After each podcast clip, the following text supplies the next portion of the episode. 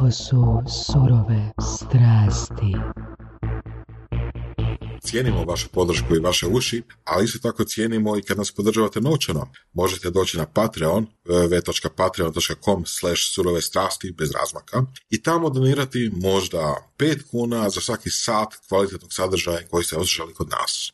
Puno hvala i slušamo se i dalje. Eto, da predstavimo gosta i zahvalimo se uh, preporuci slušatelja. Uh, na LinkedIn mi se javio jedan slušatelj surovi strasti, Antonio Cugovčan i uh, dao mi je preporuku, dao mi je preporuku Marija Celinića da bi bio izvrstan gost za surove strasti, zato jer je pod broj jedan sportaš, poduzetnik i motivator čovjek koji svojim ponašanjem i svojom dosljednošću pokušava promijeniti mindset svoje zajednice, to jest utječe na mindset svoje zajednice. Ne, bar se nadam. Dobar dan. Dobro, dobro došao.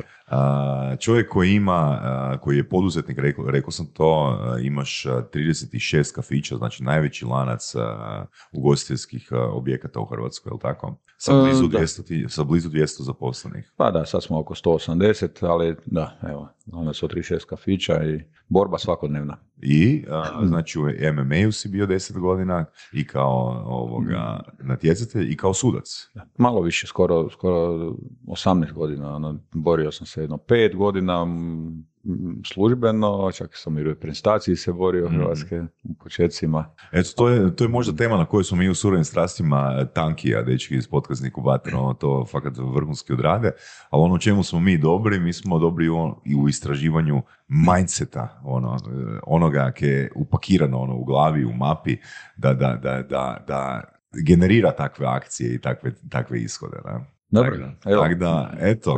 Probat ćemo prinijeti malo ovaj. Koje su, za početak nam reci, ono, po tvom iskustvu do sadašnjem, koje su neke sličnosti iz uh, profesionalnog sporta i poduzetništva? Pa ja uvijek znam to reći da je to vrlo usko vezano. Uh, jer da nema čovjek neki odušak u sportu i ga okreneš misli samo onda na to, mislim, ne znam koliko bi bio uspješan u poslovnom svijetu.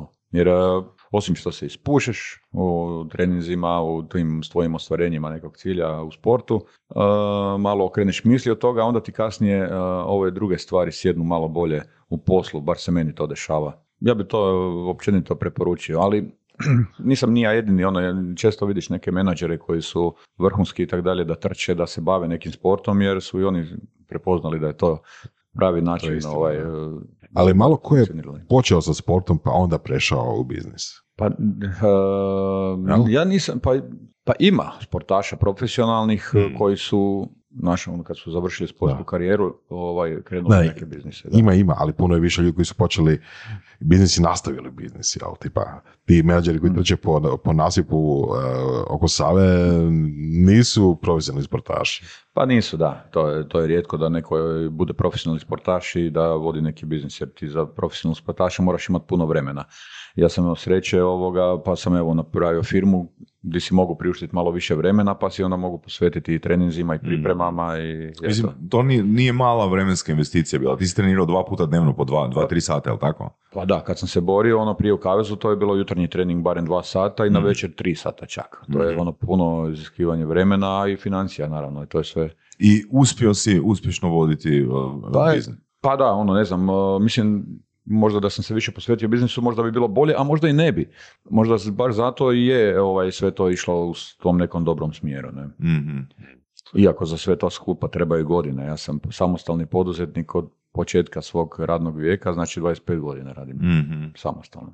Jesi imao još nekih poduzetničkih pokušaja osim kafića? Osim pa imam, ja trenutno sad pet firmi, ono, imam rentakar, imamo gostiteljstvom uglavnom, pa evo sad imamo i putnu agenciju, pa građevinom nešto i tako. uh Da, da, baš imaš onak, imaš onak široki raspon i spomenut ćemo i putničku agenciju uh ovoga poslije. ono zbog čega si ti bio dosta u medijima u zadnjih par godina je osvajanje Mount Everesta, to je ono, wow, svima nama, svima nama čut, ali ono što me baš iznenadilo Mislim, stvarno nisam educiran, nisam educiran u tome, malo sam pogledao intervju u podcastniku Baturi, pročitao sam par članaka o tebi, da je to uh, avantura koja košta poprilično puno novca. Znači, ako se čak na stranu stavimo ono koje sve, koje sve pripreme e, trebaš napraviti za to, to je onak ono jako veliki luksus, luksus i nedohvatljiva, nedohvatljiva avantura za većinu ljudi. Ne? Pa je, tak je, da. Ovaj, e, ja sam to poprilično puno platio, u, prije dve godine skoro, sad će biti, evo, um, ali meni je to jednostavno bio cilj e, i nisam odustajao od toga. Ko nekome, ne znam, kupiti novi auto, ja sam imao mm točno. cilj e, popet se na Mount Everest, iako e, je to vrlo jedna onak diskutabilna ona priča, jer ono platiš da se patiš u stvari, mm to, to nije, dovedeš sam sebe u opasnu životnu i tako dalje. Mhm. To, I još to skupa sve masno platiš. Mhm. Ali zato su posljedice toga vrlo pozitivne. Evo, je stvarno prepozna neke vrijednosti. Tebe kao interno ili pa da, ono, reputacijski? Pa ne, reputacijski, ovaj, to mi je bila zadnja stvar, ovaj, niti mi je to važno. E, naravno da mi je važno imam čerku ovoga, da, je, da neko ne kaže tata ovo, tata ono, nego da ima pozitivne nekakve o meni, ako već jesam javno eksponiran, da čuje nešto pozitivno o meni, naravno ja je dajem i da nije tako, uvijek bi joj dao primjer da bude ovaj, ponosna na mene. Ali ovaj, e, posljedice su ono da čovjek ono, interno prepozna u sebi neke stvari, da vidiš što je važno, što nije važno i da se spustiš malo. mm Često znam reći ono, što sam više, to sam niže. Što sam više, to sam niže. Da.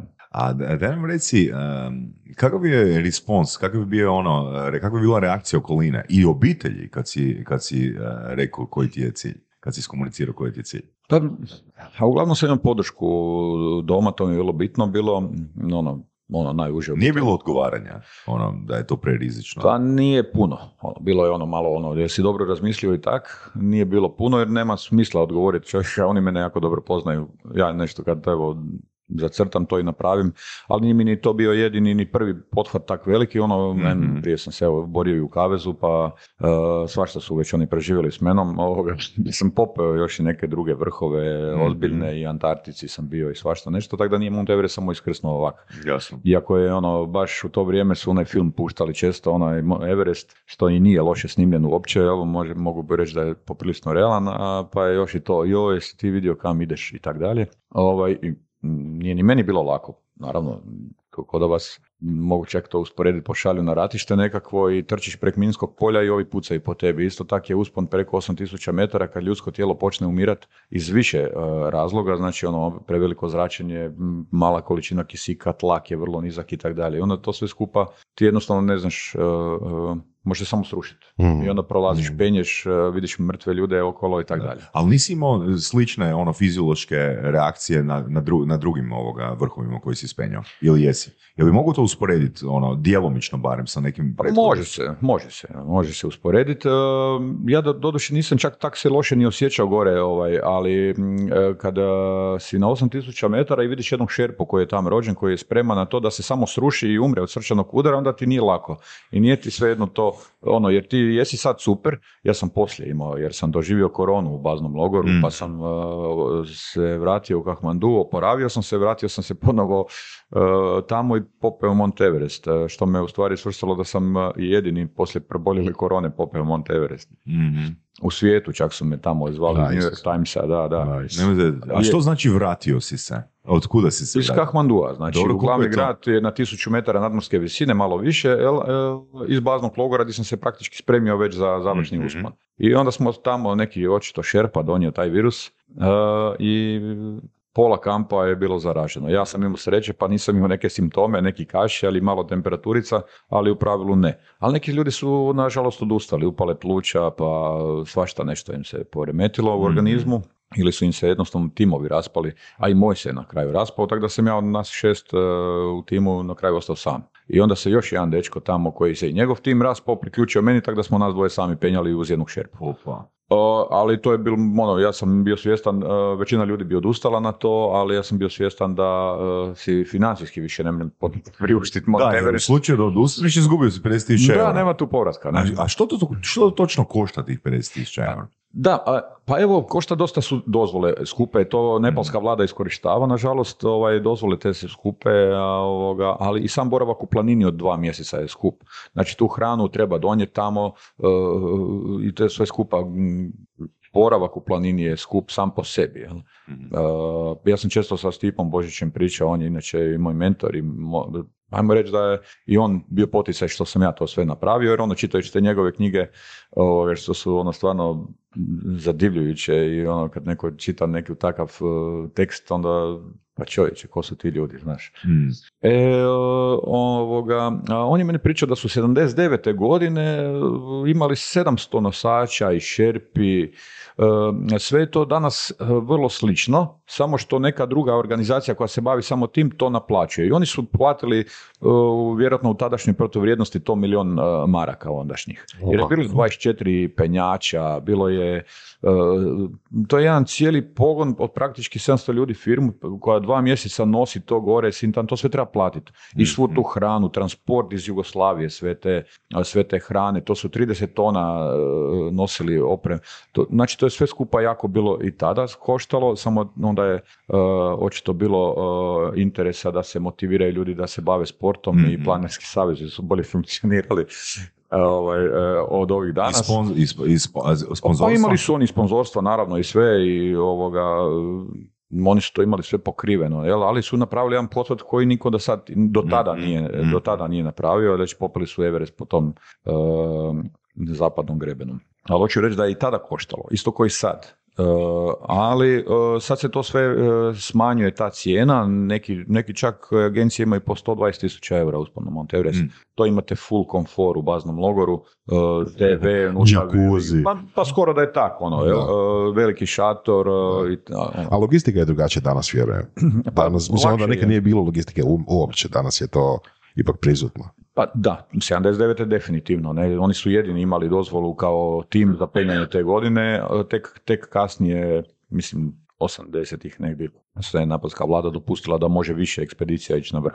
Ali 79. je jedna mogla godišnje ići onda. O, tako da danas imate tisuću ljudi u baznom logoru. I te razno razne agencije koje pružaju taj tu logistiku, hranu, organiziraju šerpe, Mm. oni sve to organiziraju i oni to sve moraju platiti i tu se taj trošak stvara. Jel? Evo, kad smo već kod tih nekih cijena, ja mogu reći da sam se u tom nizu tam penjanja i raznih ekspedicija svojih i Stipe, Božić i ja, ovaj, o, iskoristili sve, sve svoje veze, napravili tu putnu agenciju, sad ljudima trenutno Da. pružamo taj isti uspon za recimo skoro pola manje novaca, znači Mhm. 36 tisuća eura, mogu to sad tako reći.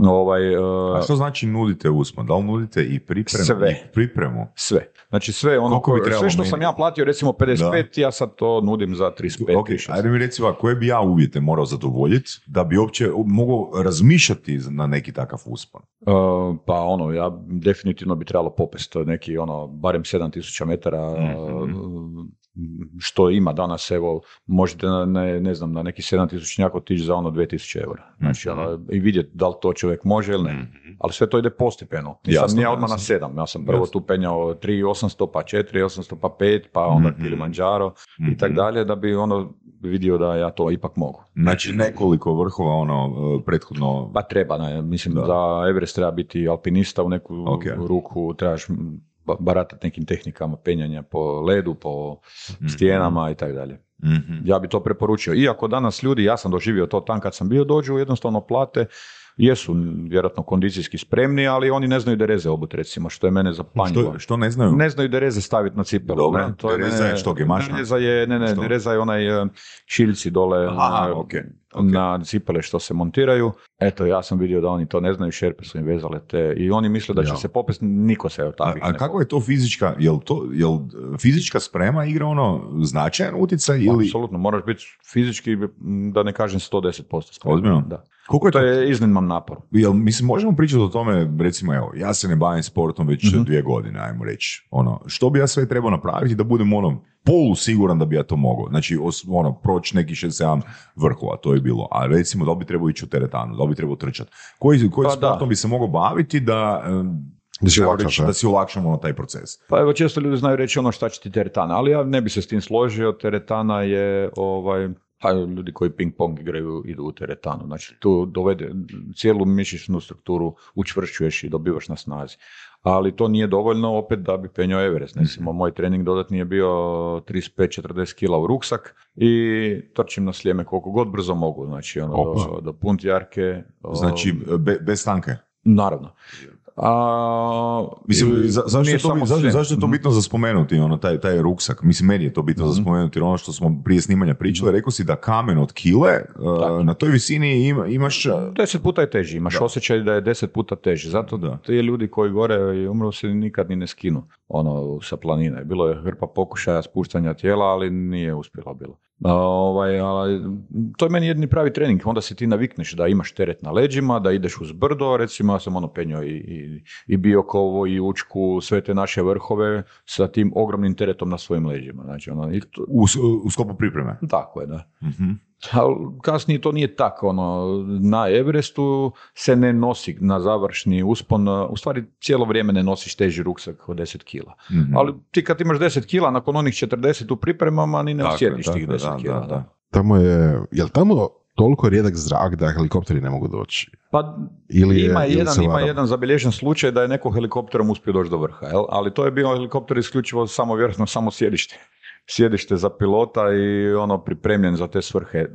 De, današnji helikopteri su napravljeni malo bolje, pa mogu čak i do 7300, ja sam bio svjedok spašavanja jednog sa 7300, to je treći logor, a, do 6,5 u zadnje vrijeme, ajmo reći da idu bez problema, ali kad je nekakvo oblačno vrijeme ili bilo kakav malo jači vjetar, ne idu.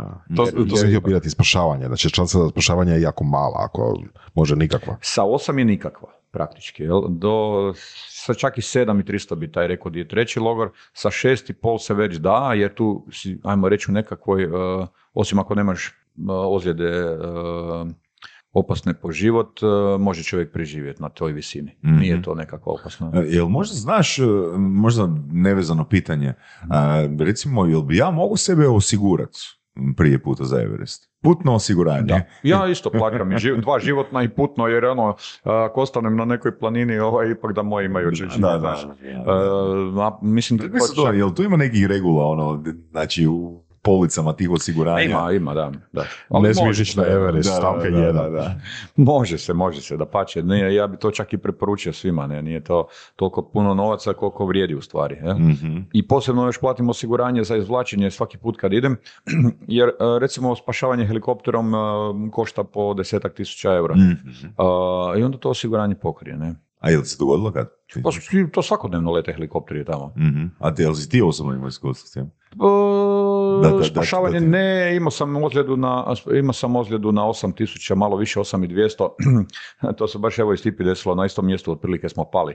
Samo on je prosklizio uh, i dosklizao se do baznog logora, do, do tog visinskog logora na 8000 metara, iako se pomirio svojim životom, a ja sam se uh, propao u neku pukotinu iz vrnog ležanja i lupio koljenom u kamen što me u prvi mah e, prestravilo pošteno, jer ako štrgaš gleđan ili nogu, mrtav si, nema ti pomoći. Ali ovaj, skužio sam kad sam se izvukao nogu da mogu hodat, natekla je jako i ja sam se spustio skroz do šest i pol taj isti dan.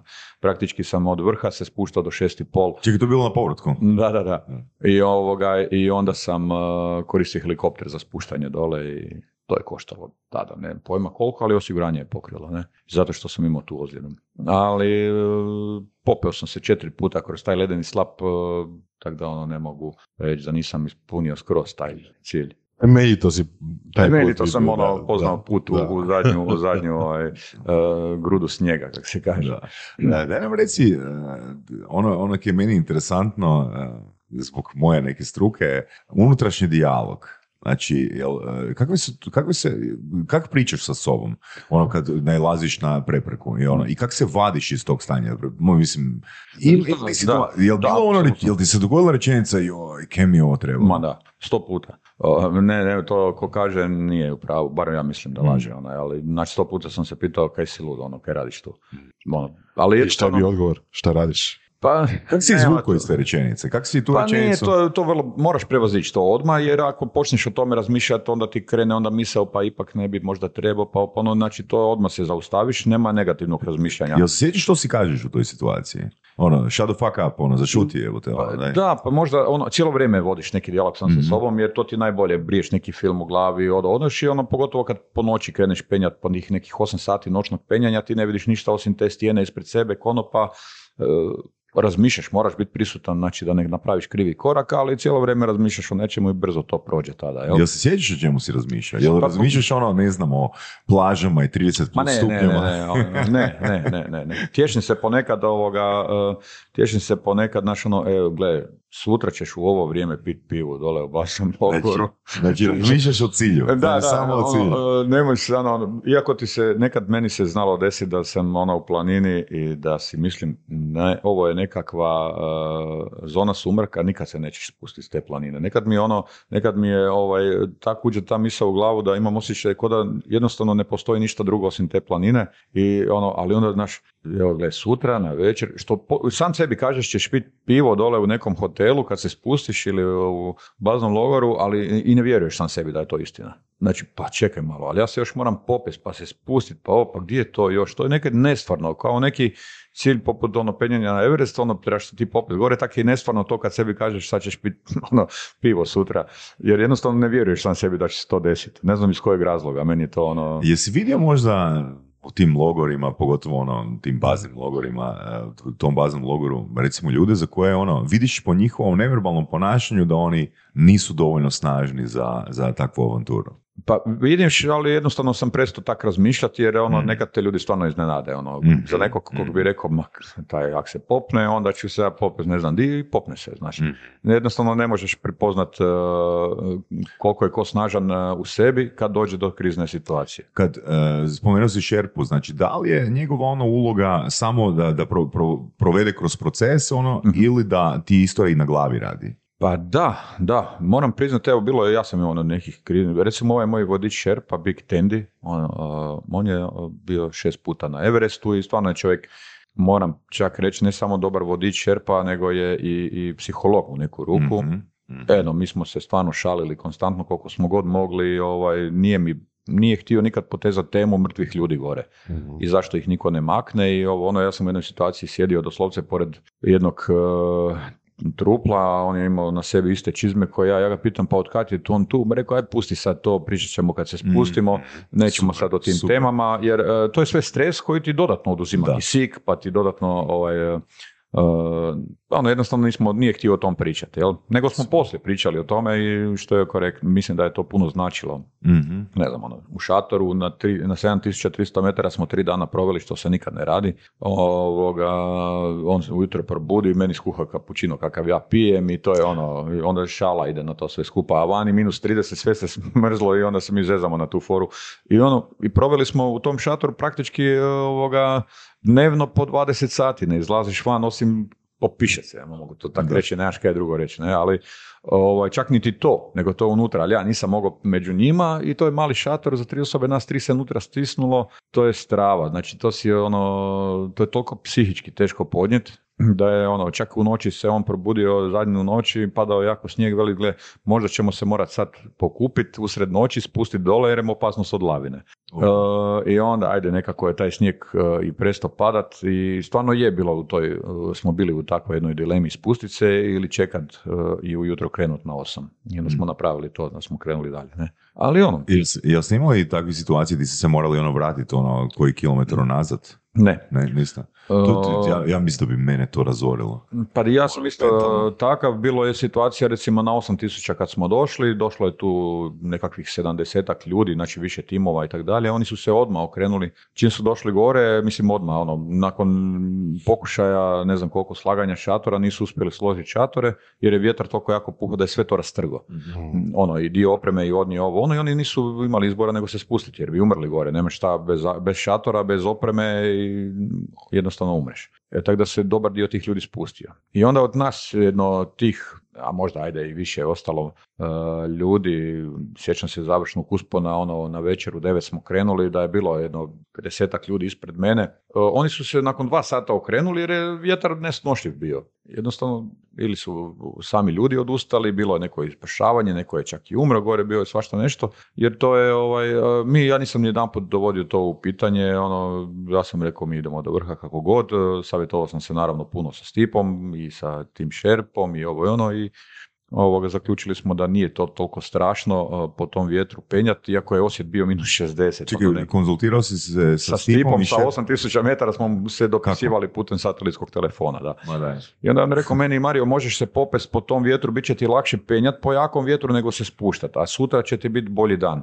Iako se tek vjetar smanjio kad sam se ja spustio do 8000 metara, tak je onda vjetar stao po toj nekoj prognozi, malo se fulalo, ali ovaj, u pravu je bio, ne. E, neki su ljudi drugi dan popeli, ali ovaj, evo, ukupan broj tada je bio nekakvih, mislim, jedno, dvadesetak ljudi na, na, na vrhu, ne. Ono, kad dođeš do vrha, jel ono osjećaj, ok, znači to je to, jel ono osjećaj nepobjedivosti ili onak, oh, hvala Bogu, idemo nazad. Da, e, prije bi rekao taj osjećaj, hvala Bogu, evo došao sam, e, jer jedno, Došao sam, vidio sam i... o, Pa, Eto, ček, vraćamo se nazad. da. dosta sam teško ja to ovaj, e, prošao razdoblje te sve skupa od korone, 22 kile sam e, smršavio, ono, a to je sve se odrazilo očito i na psihu. E, ja sam jedva ono došao, ja kad sam se vidio poslije, ono, meni od 104 kile mišića ostalo dvo- 82 kile mišića, znači ono, bio sam ko, ali to je sve i falilo mi je i snage i svega skupa, ono, i to mi je došlo prvi put na nekom vrhu sam bio bez nekih emocija, ajmo reći. Ono, popeo sam Antarktiku, plako sam gore, znaš emocije, pa ovo, pa svakakve vrhove popneš, pa te emocije operu, jer si, znaš, ali tu jednostavno nije tak bilo, jer sam prošao to sve što sam prošao, Uh, onak, cijelo vrijeme moram priznati da razmišljaš o tome da ti se nešto ne desi, uh, jednostavno ne znaš, uh, ovoga, to sam kasnije doživio, zbog te korone sam dobio i upalu srčane ovojnice, znači to ti ima, imaš osjećaj da se dobio srčani udar, ne? i onda jednostavno sam se pomirio sa životom i to je bilo u mislima, evo sad, to je to. Gdje si se pomirio? To je bilo već kad sam se vratio doma Aha. Ali ovaj, e, tak, to te i taj te osjećaj prati gore. Nikad ti ne znaš, ja sam vidio čovjeka koji hoda, hoda, hoda, sjedne i jednostavno umre. Znači ono, To si vidio sam na svoj da, da, da, ono, jednostavno ne znaš kaj će se tebi desiti u kom trenutku i sad ono, o tom ne smiješ razmišljati, nego ono, pratiš svoje osjećaje, tijelo, ovo, ono, ali tebi je cijelo vrijeme teško. Ti, uvijek te neš boli, hladno ti je, Mhm. vrti ti se u glavi iz nekog razloga, ne mreš disat, e, ono, strašni napori i, i ti uopće nisi dobro, ne, fizički. Ali, ovaj, i onda nikad ne znaš kaj će se sljedeće desiti. Onda taj, to, taj, to, valjda me to, taj osjećaj me valjda ovaj, mi je spriječio te moje ono Jel- veselje nekakvo, jer smo se mi veseli, poslikao sam se ja i to sve skupa, ali nije bio taj osjećaj toliko dubok emotivan kao što sam prije znao na nekim vrhovima. Jel to ono doista naj, neusporedivo najteže iskustvo koje si imao u je, životu? je, je, to mi je bilo. Možda neki ljudi toliko to ne dožive tak, ali meni je, očito zbog ono, velim, eh, nisam ni mogao ni jest zadnjih par dana ništa, valjda mi ta korona to i ubila apetit. Znači, baš sam bio, ali eto, ni jedan put i ni jednom trenutku zbog svega toga nisam pomislio da odustanem. Znači, ono, cilj mi je bio taj i konačan. Rekao sam, ovoga, em, sam sebi, u stvari nisam ni dozvolio razmišljati o nekakvom odustajanju. Nego Mm. jednostavno dok ne dođem gore, ne razmišljam o ničem drugom, nego samo o tom, nego samo, nego samo o tom ovom uh, svom cilju. Ne? Spomenuo si ima vrhova po 7000 metara a, i rekao se da je čak ono jednostavno, mislim da je jednostavno, jeftinije barem doći do njih. Pa jel to onda znači da je Everest toliko teži od sveg ostalog ili kako je razlika? Koja je razlika recimo, ne znam, 7000 metara neki od ovih koji si spomenuo malo prije i Everesta? Pa evo, 7000 metara, Mislim, ako, ako Everest je 8 i 8848. znači to je Da. recimo, jel, nije drastična razlika kako bi rekao u kilometraži. Da, je, ali recimo Aconcagua 7000 metara, to je najviši vrh uh, uh, Južne Amerike, 6992, znači svega malo fali do 7, uh, ta cijela ekspedicija traje nekih tri tjedna. Znači ono, boravak u planini je od dva tjedna, ne treba, pre, znači ne treba ti toliko ni hrane, ni resursa, ni ničega, ovoga, niti toliko logistike, niti se plaćaju skupo dozvole, ni ništa. Znači ta jedna ekspedicija na, na Aconcagua košta otprilike nekih 3-4 tisuće eura, jel? Jesu vremenski uvjeti blaži? Pa ne bi čak ne rekao, meni je nakon kakve bilo m- minus 28 u šatoru na zadnjem, u, u zadnjem logoru na 6000. Baš smo mjerili, znači minus 28 u šatoru. Nije to mala hladnoća i tak. Mm. e, možda jesu, i nakon kakva je vrlo opasno, ono, ima i gore dosta smrtnih slučajeva, ljudi isto jednostavno ne, ne prepoznaš to kad te strese ta e, visinska dok nije e, kritično. Počne boliti glava, ovo ono, što je normalno za jednu visinu, ali ovoga, nešto ublje, u- ako kuha u tijelu, to ne možeš prepoznat, recimo edem na mozgu ili nešto tak. I jednostavno to je onda kritično i, i vrlo, vrlo e, rijetko se ljudi spase. I koji je onda odnos to- tih zadnjih, eh, zadnjih kilometara, zadnjih kilometra i pol? Misliš e, u usporedbi Da, sa. Everestom Da. ili šta? Rekao si ono, ok, za temperaturu si se naviknuo već na, Da. na tim prethodnim ovoga. Pa meni nije isto bilo lako Akonkagu ispenjat, znaš, ono, imao sam čak isto jednu kriznu situaciju tu na, pred vrhom praktički, ono, ono, baš sam se borio sam sa sobom, neko emotivno stanje sam imao loše, tu sam se, Čime je bilo izazvano, ako se sjećaš? privatno nešto, Mhm. privatno nešto, neke sam imao ovaj, situacije obiteljske, ovaj, i pa onda sam si sjeo jedno, ne znam, možda nekih 200 metara pod vrhom, ono, pisao, tražio sam smisao svemu tome, znaš, ovaj, uh, i kad sam, uh, ono, razmišljao, ono, koji je smisao tom svemu, zašto se uopće patim, bla, bla, Smisao čemu? Smisao... Smisao svega toga, Mhm. penjanja, općenito života, onak malo dublje uđeš u nekakav uh, uh, dijalog sam sa sobom. E, ali ono kad se meni tad desilo, ono u tom trenutku čim sam prvi put ono ovoga osjetio, to je valjda mi svi smo drugačiji, nekakvu pomisao o tome da to nema smisla da treba odustati, što, ko će još dva sata penjati do vrha. E, u tom trenutku ko da me neko nogom u glavu opalio, buv, i onda rekao, molim, ti si to pomislio na odustajanje.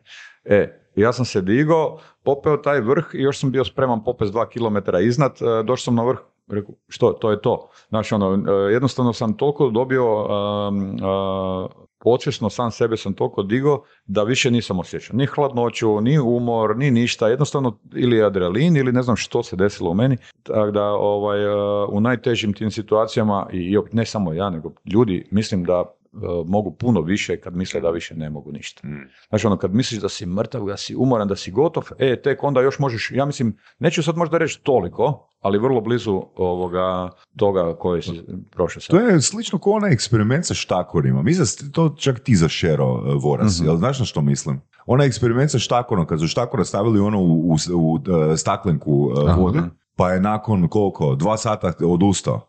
I onda ga je, čovjek, i onda ga je čovjek izvadio van i vratio ga je unutra. Aha, I- da, i da, onda da, je- da, da, da. i onda se borio da, tri da, dana. da, Tako je, da, čuo da, sam tu da. priču, to je istina. Zato što ga očekuje spas, očekuje da, da, će da. se izvući van. Da, da, da, Naj, da, da. naj, to je upravo istina i najviše, e, najčešće se ljudi predaju. Jer to je A- najlakše. Ali to mi se čini glavni razlog zašto bi išao na kondicijske pripreme, odnosno na pripreme manjih vrhova, manjih nekakvih napora i onda tek došao do Everesta, jel? Mislim, to je glavni razlog zašto bi. Mislim, ok, kondicija i sve to skupa stoji, jel? Ali to da imaš to iskustvo, ok, došao si do, do 7 i vratio se živ, e sad možemo na 8 i 800. A mislim da je to normalni slijed. Isto tak je u svemu u životu, Da. i u poslu i, i u čemu. Znači, naš, ok, ako imaš sreće pa si, ne znam, rođen ko šerpa, imaš ovaj, e, predispozicije da možeš penjati odmah e, šest pa sedam, znači oni imaju Pluća, rođeni su na, da, na da. 4000 metara sa nižom razinom kisika i njima je u genima već Mhm. povećana količina velikih krvnih zrnaca koje provode više kisik i tako dalje, nema je lakše penjati, iako i oni penju s kisikom. Da. Isto tako je ono u poslu, ako si naslijedio milione od nekog, a želiš raditi, onda ti je puno lakše nešto napraviti. Ali ako krećeš od nule, onda to imaš postepeno. Znači, evo, mogu se povezati na ovaj moj posao s kafićima, nisam ja otvorio 35 kafića odjedanput. Otvorio sam jedan, pa drugi, pa sam, za prvi kafić sam čak posudio stolice od prijatelja da bi ga mogao otvoriti. Mm. Znači nisam imao novaca. Ne? Ono, i, ono, jedan pa drugi, pa se to vrtilo godinu dana. Pa onda, ono, ajde treći, pa onda se otvorila neka, uh, pa ajde, gle, nešto se zaradilo, živio sam, iako sam uz to isto imao uh, taj rentakar nekakav koji me, ali ono, borba je bila, jel? Da bi došao Čekaj, rentakar je bio prije kafića? pa je, ja sam bavio sam se autima, ono, sam živio u Francuskoj skoro dve godine kod Brastića tamo, ovaj, e, pa malo Hrvatska, malo Francuska, pa trgovina autima e, i onda sam nešto tak i znao iznajmljivati, pa se tu zarađivalo, ali ovoga, sve to bila jedna borba velika, jel? Čovjek bi rekao da si dosta ambiciozna osoba. Jel se ti slažeš s tim? Pa ne znam, je li to prava riječ, ali ono, ne bojim se ničeg ono, nekog posla, moraš čovjek riskirati. Ono, to se vidi iz sporta oko ovoga. Jasno. Ono, Jasno. pa tak je i u biznisu. Nije, nije ništa jednostavno. Nije ništa Jel- jednostavno. Ljudi misle da je to, ono, najgore ti, znaš, ono kad čuješ neke komentare, daj ga vidi, znaš kaj njemu fali, ima 35 na kafića i tak dalje, ali nemoj, nemoj pojma o mom putu kako kak sam ja došao do tad, znaš. Da. Ali li te- ne samo to, nego ok, i danas doživljavaš, jel tako? Ma danas je ono, biti, biti svega ovaj, samostalni poduzetnik u Hrvatskoj bi to nazvao ravno penjanjem na Mount Everest, možda čak i više malo od toga. Jer si svaki dan pod nekim pritiskom od... I onda razno- te još neko lupa po, po glavi svakih ono pet Pa, minuta. osjećaš se pomalo glupo, moram priznati, osjeća se čovjek, uh, ono, ne dopuštam si nikad frustraciju ni ništa, nego napravim iz trenutne situacije koja me zadesi ono što najbolje mogu, jel? Sad, Jel nam možeš dati neki primjer? Ono, kak se izvući iz neke užasno frustrirajuće i nepravedne situacije? Pa evo imam jedan primjer, mogu, evo ja se bavim ugostiteljstvom, to smo spomenuli, ne? I sad, budem to i rekao, ne? I sad ovaj, e, konstantno sad ovoga promjena eura, pa ne, lagano podizanje cijena, u stvari evo moram reći e, da sam ja u svojim kafićima sa 1,33 zaokružen na 1,40 eure, to je 7 centi, manje od 50 lipa, evo. I to je sad naš, mi smo u očima javnosti prevaranti, lopovi i tak dalje i tak dalje, što e, riječi proizlaze od samog vrha vlade, što je meni nepojmljivo da neki poduzetnik, u Njemačkoj se to ne desi, ne? E, ovoga, ili primjer, nekim normalnim kapitalističkim državama, da živimo, znači imam ja pravo reći, e, staviti cijenu koju hoću, jel? ali ovaj čovjek koji dođe u taj kafić ima pravo reći neću ti to platiti i otići. E, što je po meni demokracija i sve normalno što treba biti. Jel, to nam je država osigurala da možemo tak raditi. E, ali evo, e, konstantno od kad je to, ovaj, e, mi od nove godine imamo pritisak doslovce da u svaki kafić mi dolaze po inspekcija dvije, pišu zapisnike i prijete, ako ne spustite cijene na staro, mi ćemo vas procesuirati, tužit, e, bla, bla, bla, bla. No dobro, i sad sam imao jednu situaciju takvu i mene to već polako frustrira, je li ono, nazove inspektor, inspektorica, kako god, isto tak počne ono, ako ste voljni, ovoga, trebali ste već spustiti cijene, ali ako ste voljni, vi, ja ću napisati u zapisnik da ste spustili, pa će sud biti blaži, pa, pa ono, ja rekao dobro, neću spustiti cijene jer ne mogu preživjeti s cijenama, tim kojim, uh, uh, koje ja imam, neki kafići imaju po 3 eura kavu već odavno prije. Moje su 1,40 sad, možda čak tam gdje je taj inspektor bio i manja, ali nema veze. Ovaj, I ja sam jednostavno uh, bez neke frustracije, bez ičega donio odluku da ću taj kafić zatvoriti. Jer mi je dosta da me prozivaju uh, lopovom, uh, pre, ono, veli, nepošteno, nepoštena radnja prema kupcima, prema neko, ne kužim, hoćete reći da sam ja nepošten. 25 godina nikad nikom nije plaća zakasnila u mojoj firmi, za, plaćam sve na svoje vrijeme i tako dalje. Onda kad me neko tak proziva, pa to nije sad, to, to je od uvijek tako. Ono, pre ono, kad se došao HDZ na vlast, ono je Marić rekao, mi smo lopovi ugostitelji. Pa možda sta, stani na kraj tome na neki način, donesi neke zakone, a ne pričati takve gluposti. Pa oni, ti, ja tebe plaćam, stari moj, ja sam te izabrao. Isto tako i ove. Od uh, privatni poduzetnici plaćaju porez da bi ovi imali plo- svoje plaće. Ne? To ti je ono ko da bi ja svom konobaru dao plaće, on će me vrijeđati svaki put kad dođem u kafić, uh, si, ne znam, da ne, ne, da ne upotrebljavam grube riječi. Ali ja sam donio konačnu odluku da ću zatvoriti taj kafić E, čak ni nije protest, nek jednostavno mi je olakšava i donosi mi dobit. I četiri e, cure žive od tog kafića i njihove obitelji i puno ljudi dođe popit kavu. Ja ću ga zatvoriti, to nije moj prostor, neko će ga drugi vjerojatno otvoriti, ali ovoga, ja ću sebi, ovaj, e, u tom trenutku sam donio jednu pravu, jed, nemam snage, vić, to je daleko od mene, moram ići e, 200 km se voziti jer imam po cijeloj Hrvatskoj kafiće. E, ja sam si olakšao muku neku. Znači, Pa- to je konačna Pa odluka ja, neću povući svoju odluku, apsolutno neću. Jer kaj se nije to samo sad s tim cijenama. Nije samo s tim cijenama, nego zamislite oni toliko e, represi, represi- e, represiju vrše na nas kafiće, na ugostiteljstvo da je to strašno. A ugostiteljstvo je ključan e, segment u turizmu. Ajde sad zatvorite sve kafiće i restorane u Hrvatskoj, kam će turista doći? Turista kad dođe u Hrvatsku ide u kafić, jer u Hrvatska je raj za turizam, može se zapaliti cigareta, može se pojesti dobra hrana, ovo ono, ko, ko će onda raditi? A ne, mislim, ja bi sam prokomentirao, to smo i malo pričali prije, e, mislim, e, koja, koja je ono definicija bila? E, Neopravdano podizanje cijena, Nepošteno. nepošteno podizanje cijena. Mislim, 7 eura je manje od 5, 7 centi manje od, manje od 5%. Ja ću sad spomenuti primjer koji je baš mene šokirao. Ono, ko- koji smo isto komentirali prije, znači, a, u jednom restoranu sa 18 kuna je pomfri skoči na 34 kune, znači na To je 4,5 dobro. eura. To je, e, to- mislim, di je Da. to u odnosu na ovih e, manje od 50 lipa? Ne? Pa Mislim- to je, znači ovak, e, e, čak bi i rekao da imaju ljudi pravo na to, jel? I Točno, Imaju, imaju, ljudi imaju pravo na to, neću sad, ne znam ko je, šta je uopće nevažno, ima neki su digli vi- više cijene, neki su čak i spustili cijene, svi imaju pravo na svoje. Evo, ja, jedan kafić blizu mene spustio je, Da. znači cijene. Mislim, ima tu više- tu više ima, faktora. Da, ima više faktora, upravo to. Znači i radna snaga je ono skuplja nego što je bila pred Ma, naravno. Ali ne samo to, režije. I tako je, tako je, režije Za- i, i dostavljači, jel Da. tako?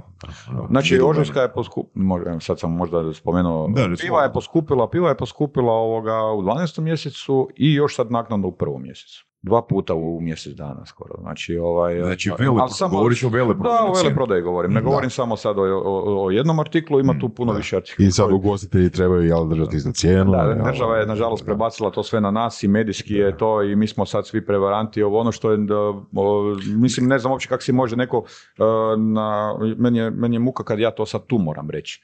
Te, e, e, pazi, ti si eksponiran javno svakodnevno. I ti mo- možeš upotrebljavati reći lopovi, prevaranti, ovo ono, pa to djeca slušaju, ne znam, mislim to je užasno, jel, da uopće može neko na takvom nivou takve riječi upotrebljavati, ono, pa ovoga, meni to žalosno, evo, iskreno, ne znam, evo, nek me čuje kome hoće, ali trebali bi ljudi malo paziti. I ja isto normalno kad ću sad tu s vama pričat, to sam rekao, to su neke imenice za nekakve ovoga, ljude, ali ja to u životu stvarno ne upotrebljavam, a kamoli kad predajem negdje ili pričam neku priču ili pišem knjigu, neću niti psovat, neću niti upotrebljavati tužne riječi, ili ću to prenijeti na nekog drugog, a to nije moj interes, ne, a kamoli, kamoli nešto drugo. Rekli bi možda zlobno zna svog svog, svoj svoga, jel? Ma, dobro, e, to je jedna tema o kojoj možemo pričati, ali evo da se dotaknem još malo tih e, represije na kafiće, ono kad je korona bila, pekare, dućani, restorani, svi su mogli prodavati kavu za vani, kuhati, raditi, ali kafit, kafe barovi nisu. I ja kad sam bilo koga zvao ko je donio tu odluku u ministarstvu zdravstva, policije, kogod već, niko ti nije htio odgovoriti uopće. Nema nikakvog, znači ne možeš ti dobiti nikakav odgovor. E, jednostavno ne znam uopće kaj bi na to rekao, a ok, ajmo se i to izuzeti, ali ono banalne stvari, recimo plaćaš turističku članarinu, pa spomeničku rentu, pa ovo, pa poreze razno razne, znači jednostavno ne znam jel mi 2% ostaje dobiti u firmama i onda kad radiš e, sa gubitkom, onda si opet zašto radiš s gubitkom, znaš.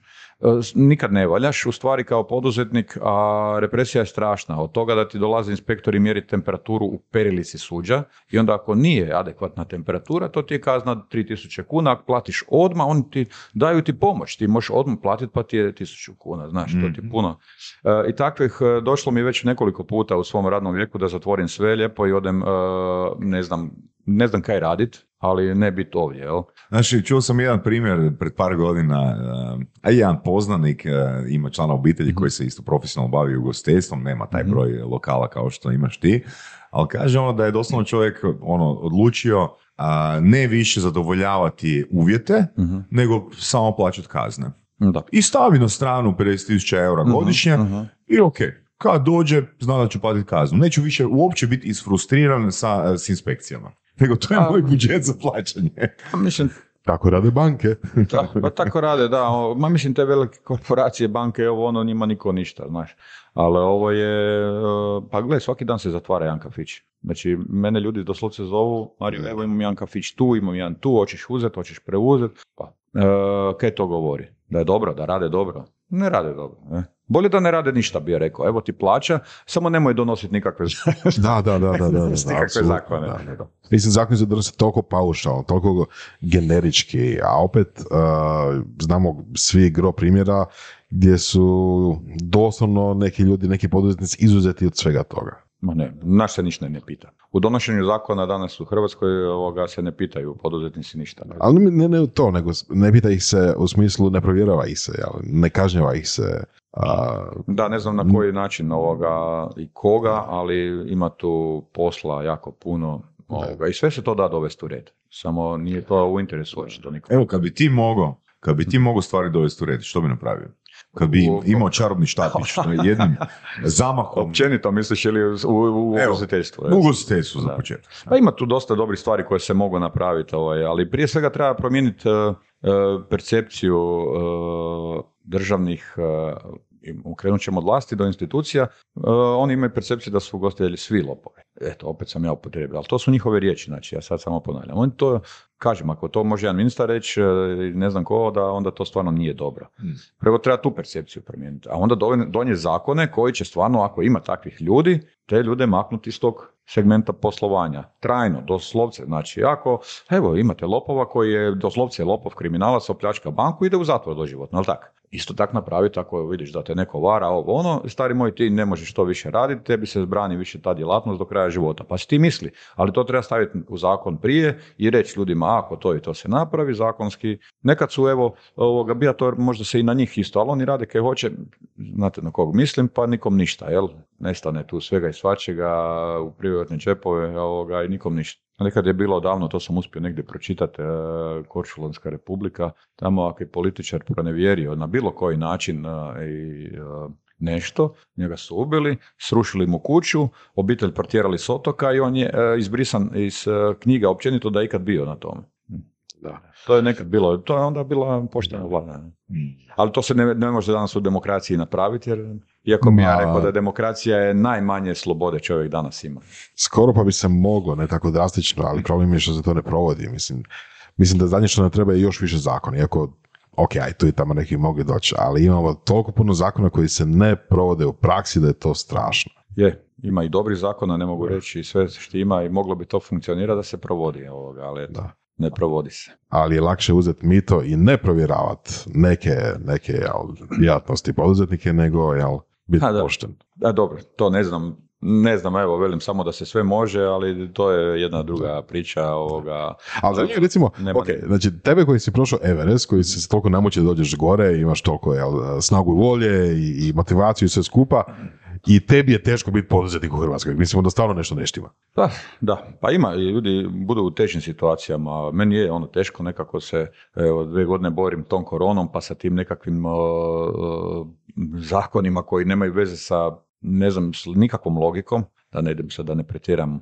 u nekim riječima, ovoga, do toga, evo do sad, do toga uvođenja eura, do svega i svačega, konstantno su zadnje tri godine nekakve borbe, ali evo, nekako se preživljava ovoga, i to u sinergiji sa dobavljačima, sa, ljudi ipak dolaze u te kafiće, pričaju, pucaju se tu, pričaju priče i tako dalje, nije to sad, ne, ali to je opet dokaz, e, pa sama, sami ljudi koji donose zakone i pričaju nama, to idu u kafiće. Znači, bez toga nema, evo, ima kafići postoje od tisućama godina već ljudi dolaze di se okupljaju, di piju i plaćaju tu uslugu. Svi mi možemo kupiti pivu u dućanu, sjest na klupu u park, ali to nije to. Ovoga, I ljudi imaju pravo na to, ako ti je piva od 2 eura skupa u kafiću ili tri koliko je, odi u park. I svi imaju pravo na to. Znači, Mm. evo, možda malo grubo zvuči, ali... Nije, ovaj, pa već i u dućanima pivo skupa. Pa je, ono, mislim sad... je, je, ono, Joj, to me isto onak pogodilo. Znaš, dođem u e, dućan i vidim Isosport, pola litre, 11 kuna i 49 e, lipa. Prije, Da. prije nove godine. I onak Da, mi se da. jebote, pa toliko je koštala litra 75. Da, da. Čovječ. E, Ne znam, iz nekog nepoznatog razloga cijene drastično rastu, ovaj, to je strava, ono, od režija do, Mm. ne znam, evo, a nikad ovoga, evo, koliko ja imam informacije, u stvari mi sve informacije dobivamo iz medija, tako da, ovaj, ono, priča se da je ta nafta, da je ima u izobilju, da je najjeftiniji barel od kad, ne znam, u zadnjih Mm. koliko godina, ovo, ono, cijene goriva rastu, iz kojeg razloga, ne znam, pa cijene plina rastu, nemam, koji je tu razlog, e, da li je to opravdano, da li je to pošteno, bi sad rekao, kako oni nama kažu, je li pošteno dizati cijenu e, goriva ili pošteno dizati cijenu plina za kućanstvo? Ili pošteno, ne znam, dizati cijenu svih režija mogućih ovoga struje, ono, ne znam. Meni, ne znam, evo meni je glupo, recimo da jedna državna firma koja nam Da. distribuira struju, plaća milione za reklame na televiziji. Koja je svrha, ako si monopolist? Da. Ako si, jel? da, da. Onda smanji to kućanstvima taj postotak, ako si monopolist u nečemu, onda ti nemaš A, potrebe. a zapravo ne treba, ne treba im niti employer branding, da? Ništa. Ne treba branding. A lako dođu do zaposlenika. E, možda sam tu malo bio pregrup. e, Ne, nisi. ovoga, možda sam tu bio pregrup, ali ok, nek ide to, e, pomaže se na taj način sportski klubovi, pa, pa ono i tako dalje. Drugo su sponzorstva, ok, ali drugo su baš ono reklame, reklame. A drugo su reklame na televiziji koje Da. koštaju stotinama tisuća kuna, ovoga, koje nemaju smisla nikakvoga. Mm, da, i kako onda ti to sebi objasniš, prihvatiš? Da li si kažeš ono, bori se ili ono, jednostavno se pomiri? Pa gledaj, ja se I neću predat sigurno, ovaj, ja sam tu rođen e, i moji pradjedovi i pra, pra, pradjedovi i ovaj, e, ono, sad ako će me potjerat ovoga, neko, to ne znam šta bi trebalo biti. Ovaj, rađe ću se boriti. Mm. Borit se sigurno, evo, izborio sam se da sam poslije korone sa 20 kila mišićne mase manje, praktički u iznemoglom stanju popeo sam se na vrh svijeta i ovaj, onda bum se i tu izborio. Ovoga. Mm. Prilagođavam se situaciji, evo smanjit ću broj kafića i tak dalje, dovest ću se ono, u situaciju da opstanem, a onda ću kad dođe vrijeme za ponovo nekakvu eksponaciju ću Mm. širit se i tak dalje. Ok, pa retu princip, a, 20-80. Znači, a, da li postoji ono i kod tebe 20-30% a, lokacija koje rade bolje nego onih drugih? Da, da, da. Da. da. Tri- Ne bi li ti bio život lakši da se fokusiraš samo na tih, ne znam, sedam lokacija i... Pa gle bi, ono, ali me, ja sam sam sebi volim skomplicirati život. Bi, ono, ne treba mi onda ni toliko uprave, ne treba mi ona hrpa tih stvari ti ne treba, znaš, ali ono, ja kad sam krenuo to... Jel to me- znači da si ti, jel, rekao da si na neki način megaloman? Ma ne, apsolutno ne. Ovo, jednostavno volim raditi. Ja sad s ovih 3-6 kafića ne zaradim ništa više nego sam prije sa 10. I ja danas kad sam radio analitiku sad nedavno u svojoj firmi sam sa sobom i sve ono staviš na papir, ja doslovce sa svoj 10 zaradim s koliko je ovih 36. Znači, Ali radiš ono 5 sati, pa više sad.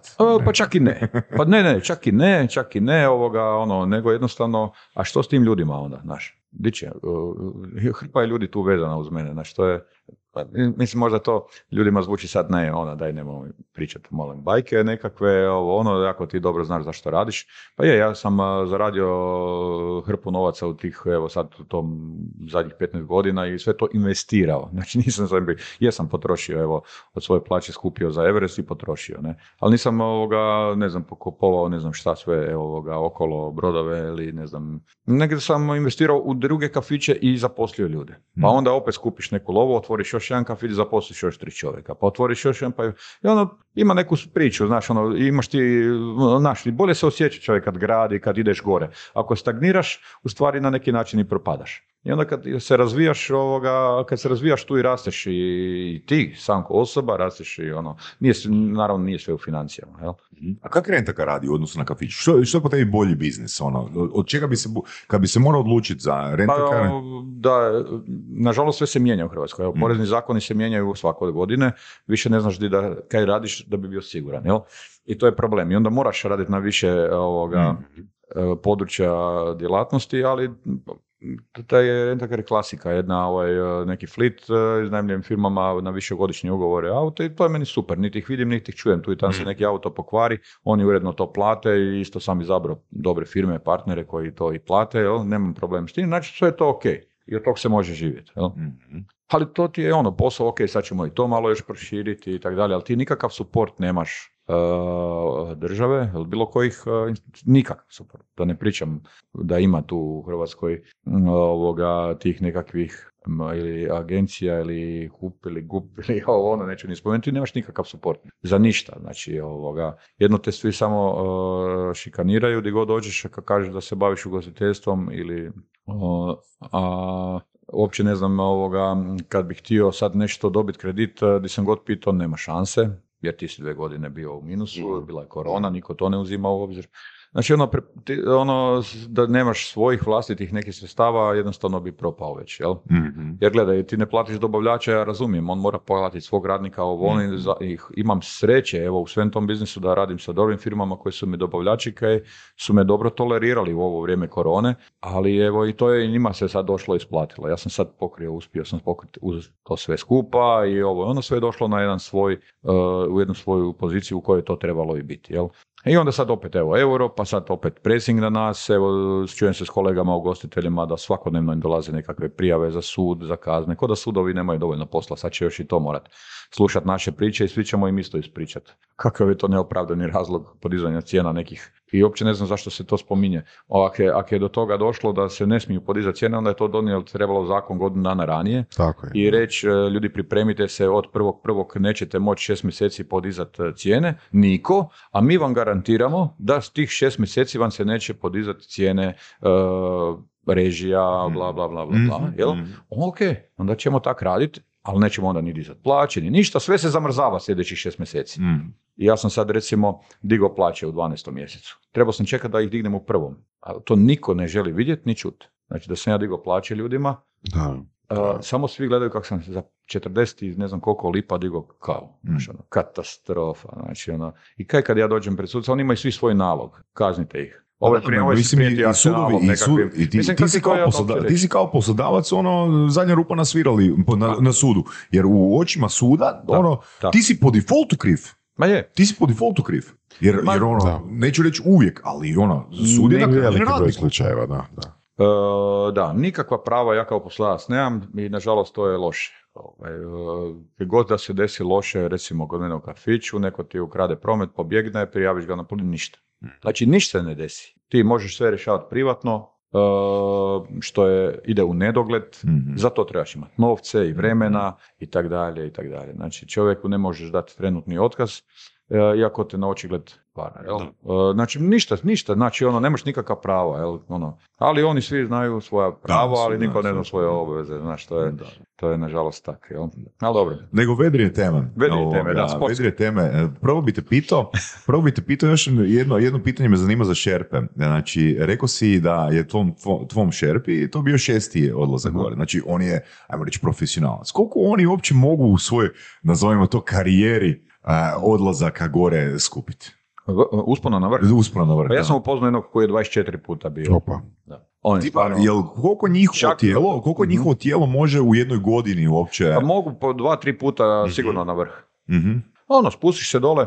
Ono što je, što je čudesno u ljudskom tijelu, recimo ti nakon tog silnog napora kad se spustiš u nizinu, na nadmorsku visinu, ti se osjećaš kao Superman. Znači tvojim krvi... Kad se spusti, kad se spusti. Kad se spustiš. Mhm. Znači, e, tijelo se počne toliko brzo regenerirati da ti osjetiš to. Mhm. Znači, ja sam došao doma, ono, 22 kile manje, ono, jadan, e, strgan, ali ja kad sam došao doma, ja sam, se, ja sam mogao maraton pretrčati. Ozbiljno. Znači, osjećaš se kao Superman, on stvarno dobro. I, i sve, ono, ozljede se vrlo brzo regeneriraju zbog ogromne količine e, kisika koje kolaju u krvi, jel? Jer se tijelo isto tak privikava na tu, to je aklimatizacija, jel? Mhm. I onda e, ti e, ovoga, nakon nekog dugog boravka na visini, jednostavno ti se promijeni struktura krvi i onda puno više tih krvnih zrnaca koje provode kisik e, se stvori u krvi i one ostaju po čak do dva mjeseca e, u velikim količinama iako si ti u nizini. Mhm. I ovo, stvarno, zato se rade recimo u nekom profi sportu visinske pripreme. Odeš mjesec dana na, na planinu od 4000 metara i ovaj, udišeš taj rijedak zrak i tijelo ti počne stvarati Mhm. Uh, ta krvna zrnca i o, kad se spustiš u nizinu, ti si, to je prirodni doping. Mhm. Nekad su ljudi znali vaditi krv gore i čuvati tu krv i mijenjati krv prije recimo ovoga samog nastupa koja provodi više kisika. Znači imaš puno više. Ja, se, evo, ja sam osobno sam sebi dokaz tome da je recimo, ne znam, spustim se s Everesta, onak um, nikakav skočim u more mogu kilometar ple- bez ikakvog problema preplivati. Da praktički se ne umorim Mhm. koliko ti je, koliko je recimo to uh, dobro. Zato oni kad se uh, spuste s Everesta se svi vraćaju u, u Kathmandu na oporavak, provode neko vrijeme, Šerpe. da, Dobro. i onda se vrate ponovo gore, opet oni ko novi, Koliko, ko novi. jel, jel imaš tu informaciju, ono, koliko, e, ok, koliko je vaš, e, vaša ekspedicija trajala, koliko je vaš put trajao? Pa ja sam sve skupa oko 50 dana. 50 dana, ok, znači po, e, uspon i ispust. Da, da. A nakon koliko dana od tih 50, ono Šerpa je opet spreman za novu ekspediciju? Pa već nakon tjedan dana. Pa. Ozbiljno. Da. Jer evo gledajte ljudi, ljudi Wow. Neke organizacije gore recimo nakon prve rotacije, oni radimo rotaciju do 7300 metara, nakon Mhm. toga nema smisla više penjati jer poslije toga se ne možeš više aklimatizirati nakon te visine. To ti je ono boravak u planini nekih 8 do 10 dana Mhm. i onda se spustiš u bazni logor i tu čekaš lijepo vrijeme za završni uspon. Ali neke organizacije danas pružaju svojim klijentima to da se spuste helikopterom u Luklu ili još da pače u Kahmandu i sedam dana ili pet dana provedu stvarno u nizini gdje se ti stvarno ovoga regeneriraš pošteno i onda kad se vratiš u bazni logor ti se super spreman za recimo... Čekaj sam malo, vratiš se opet helikopterom Da, u da, bazni da, logor? da, da, da. Pa dobro, to je varanje na neki način. Pa, pa ne znam je li to varanje ili nije, ali ovoga, to, to je po meni normalna klimatizacija. Recimo da je taj grad e, e, puno bliže, recimo da ti možeš pješke u jednom danu spustiti na nizinu od jednog kilometra, svi bi to radili. Mhm. Samo u ovom slučaju koristi taj helikopter, jel? Mhm. Ne, ali ti si došao pješke do... Znači, ti nijedan, ti dio puta Jasno, nisi preskočio jasno, helikopterom jasno, jer ne možeš.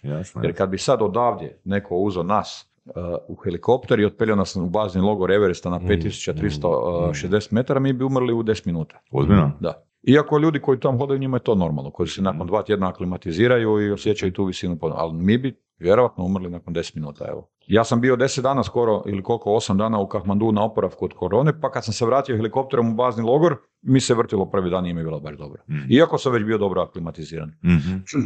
Čini mi se da ćemo vidjeti šerpe nogometaše u budućnosti. da. A može biti. Da. A, rekao si nam još da a, držiš predavanja i da pišeš knjigu. A, kakva predavanja držiš i s kojim ciljem? Pa e, imam više vrsta predavanja, kad prenosim priču recimo o nekim e, planerskim društvima i tak dalje, oni me zovu, oni bi voljeli svi čut kak je to bilo i tak dalje, onda je to jedno e, putopisno predavanje, ajmo reći, e, o usponu na Mount Everest i na ovih sedam vrhova koje e, ću sad uskoro završiti. Za mjesec dana idemo u Australiju i završit ću izazov sedam vrhova. I bit ću ja i. Stipe jedini Hrvati koji su to napravili.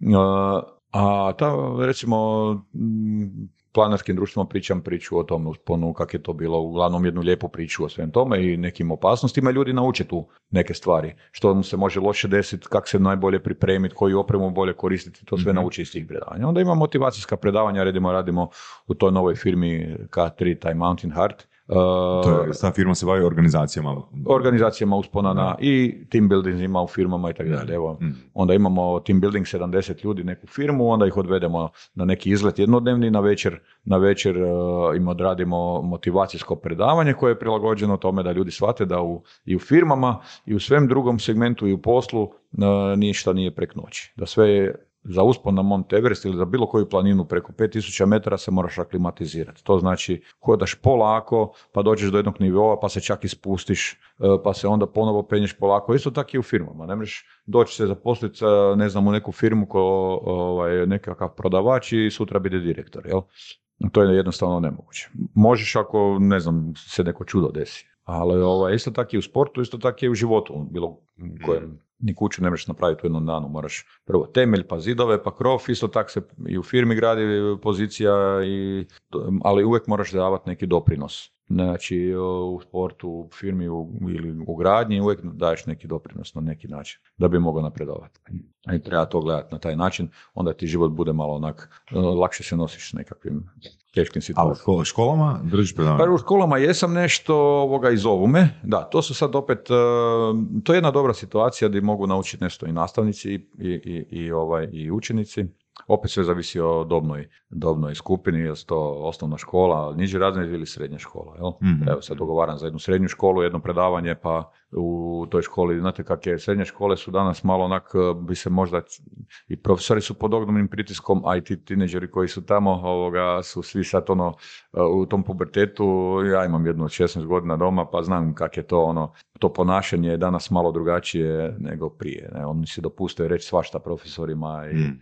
i onda još i, do, za to, i onda još za to doma imaju i podršku je najgore. Mm. A i opet s druge strane profesori su manje tolerantni pa možda ne biraju riječi ponekad i tak dalje. Znači Mhm. malo više svima skupa treba. I to su ta moja predavanja kojim ja to tada tamo kažem. Ali ti sigurno im to paše, sigurno im to odgovara. Mislim, to, to ne, to ono, je, Evo ja ono, sam da su žedni, žedni takvog uh, sadržaja.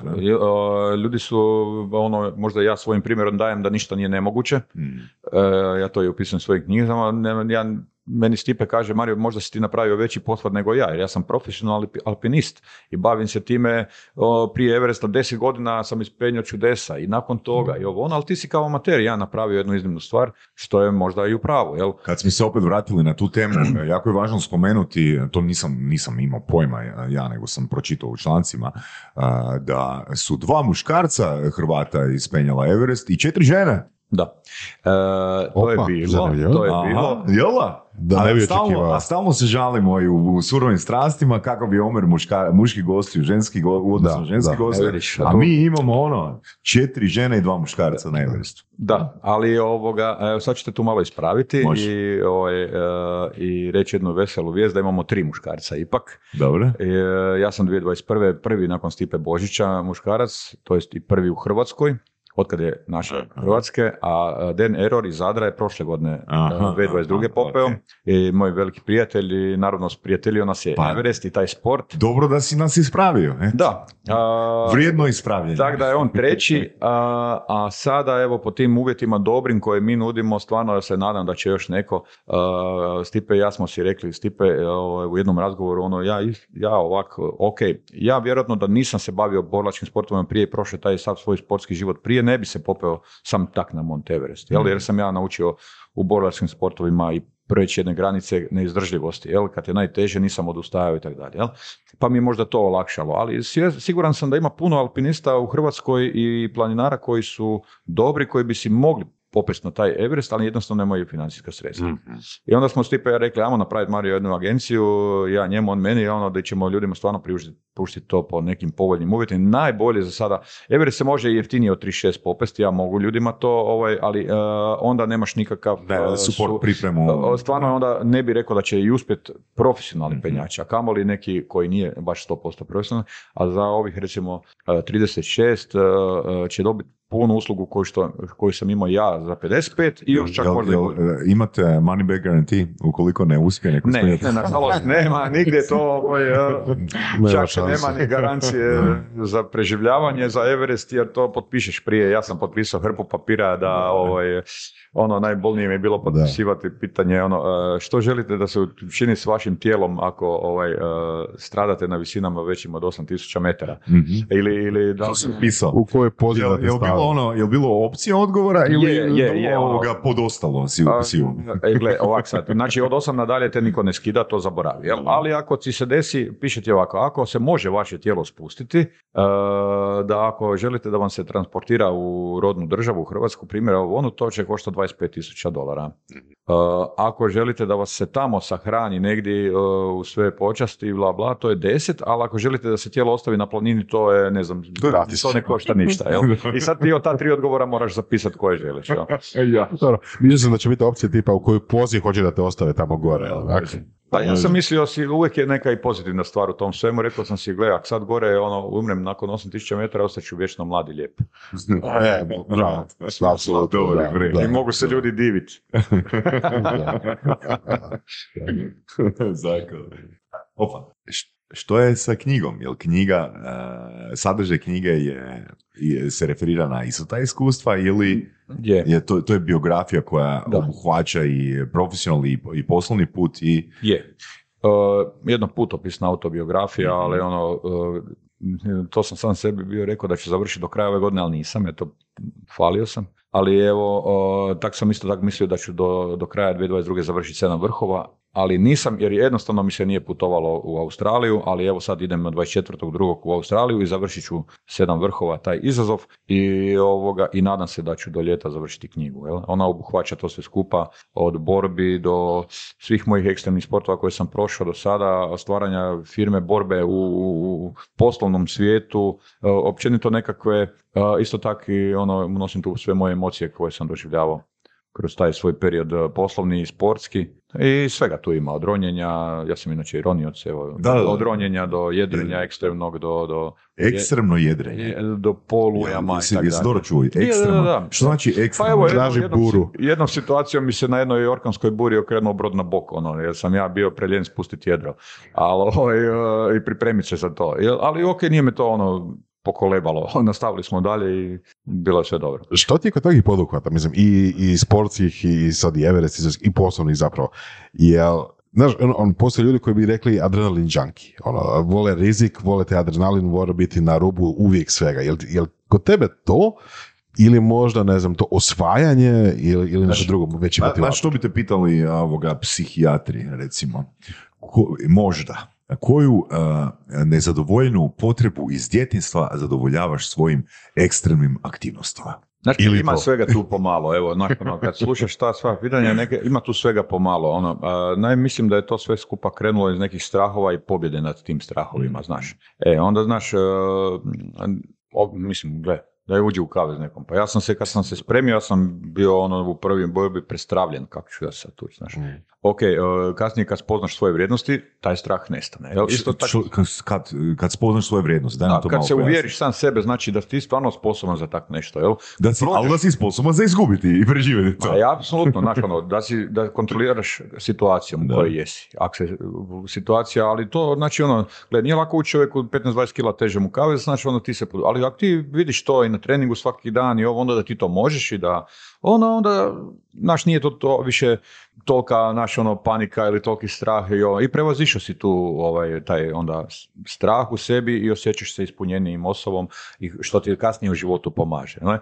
Uh, primjer, taj brod se u meni okrenuo, tu neko bi umro od straha, ne znam šta sve ne. Ja sam znao što se treba napraviti, u tom trenutku napravio sam to što se trebalo i to je to. Mene danas nije iz strah izaći na oluju, uh, ovaj, sidrili sam. Recimo, iako gledam našeg poznatog sportaša Ivicu Kostelića, on je totalno lud. Znači, čovjek je otišao pozitivno. Ako bude Ivica ovo sluša, mi smo si inače ok, bio sam ja kod njega doma i tako dalje, neće mi zamjeriti, ali pozitivno lud ovoga, on se na utrku preko oceana sam odlučio otići. Imao je i to oluje i svašta nešto. To je jedna snaga uma koja mm, naravno mora pratiti i tijelo i fizika, to sve skupo, ali jer ako tijelo zakaže, onda snaga uma može još jedno vrijeme gurat.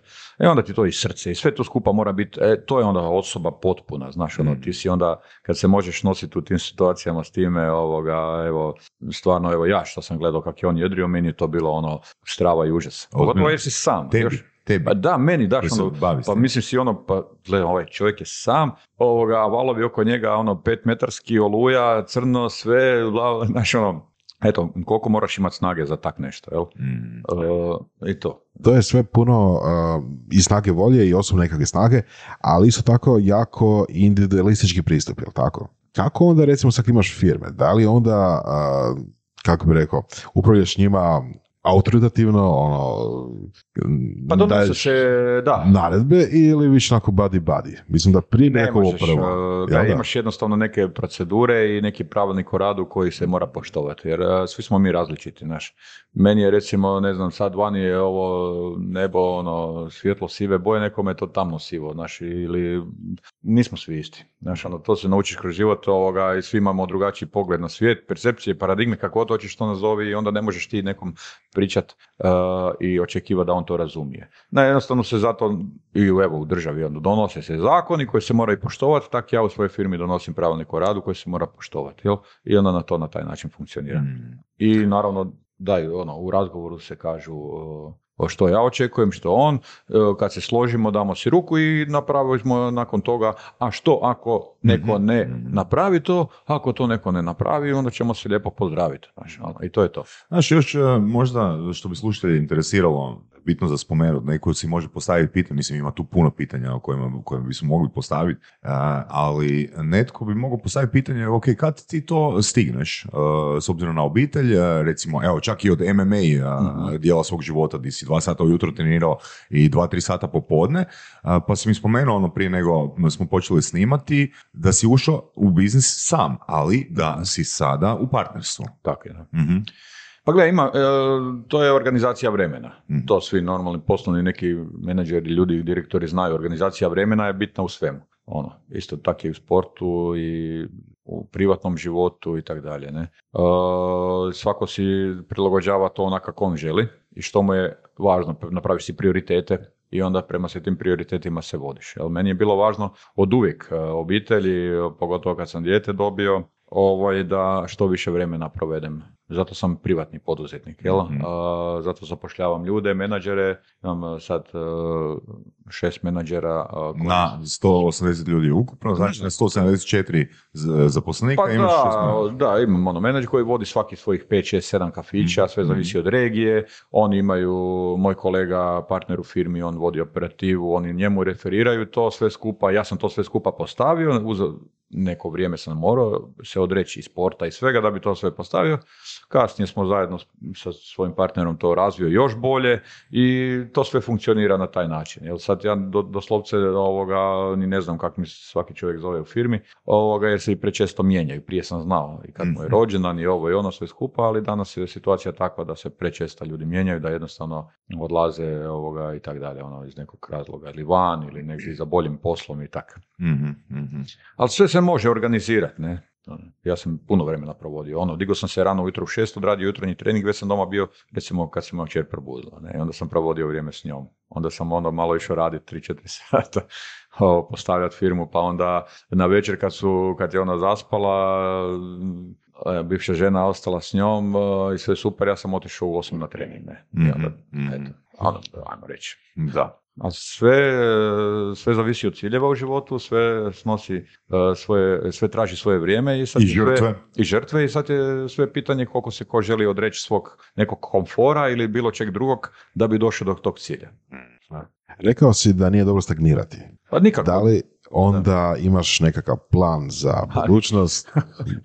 Bližu budućnost, dalju budućnost? A, planovi su ovaj, u mojoj glavi uvijek nenadmašni, to sam sebi se divim koliko ideja imam. Ovaj, e, tako da je to jedan, ovaj, čak, čak nekad sam sebe opteretim, ovaj, to nije dobro, ono, baš budem preopterećen. Ono. Ne znam, ovoga, nekad bi si mozak iščupao iz glave, ovaj, ali e, nalazim zadovoljstvo manje više u svem tome. Evo, Jel imaš tajnicu? Da, apsolutno. Dobro. Tajnicu. Jednu? Pa nemam jednu. Mogu reći da imam četiri čak. Ovaj, a u stvari, ovoga, evo, imam dobar suport, ovaj, stvarno, kaj se posla tiče, to je to, ali ovaj, i kako razvijaju se neki segmenti poslovanja u firmi, tak se i novi ljudi uključuju u to. Jel? U graditeljstvu, recimo, imam još jednog partnera za neke stvari, ne možeš sam čovjek ništa napraviti. A, ko to misli, griješi, jel? Možeš, ali onda ćeš se, onda ćeš smanjiti sve svoje druge e, ciljeve i ovoga neke osta- druge stvari. Da. Ali ako želiš se razvijati, što bi ja preporučam svakom da se razvija u bilo kojem ovom poslu.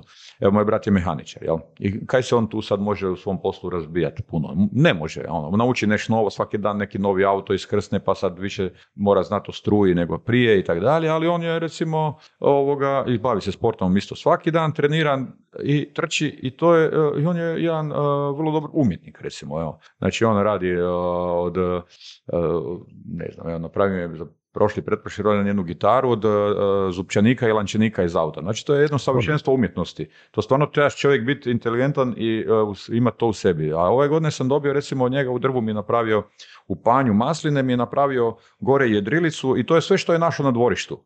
Mislim, to je vjerojatno jedan e, taj e, m, umjetnički statua ta koja bi mogla proći na najboljim e, nekakvim ovaj, e, Izložba. izložbama je eks- eksponirano da je tamo i Da, tako. da. Ovoga, hoću reći, na, svako naraste na neki drugi način, on se u tome nalazi, ali nije si dopustio da samo dođe s posla doma, da legne i da je on odradio svojih 8 sati, to hoću reći. Svi, Da. svi si nađe u nekom drugom ovoga, I čekaj, to radi 100% za svoj gušt ili ima i kupca? za- Ili ima ne, i kupca? ne, čisto za svoj gušt i da razveseli mene i doma svoje i tako dalje. Ne. Svoju ženu, ne znam, on doma to za Božić ukrasi, ono, to je čudo jedno, jel? ali ok, ne znam, i vozi motor i tako dalje, ali posao se njegov svodi 8 sati šarafljenja u radioni, ne.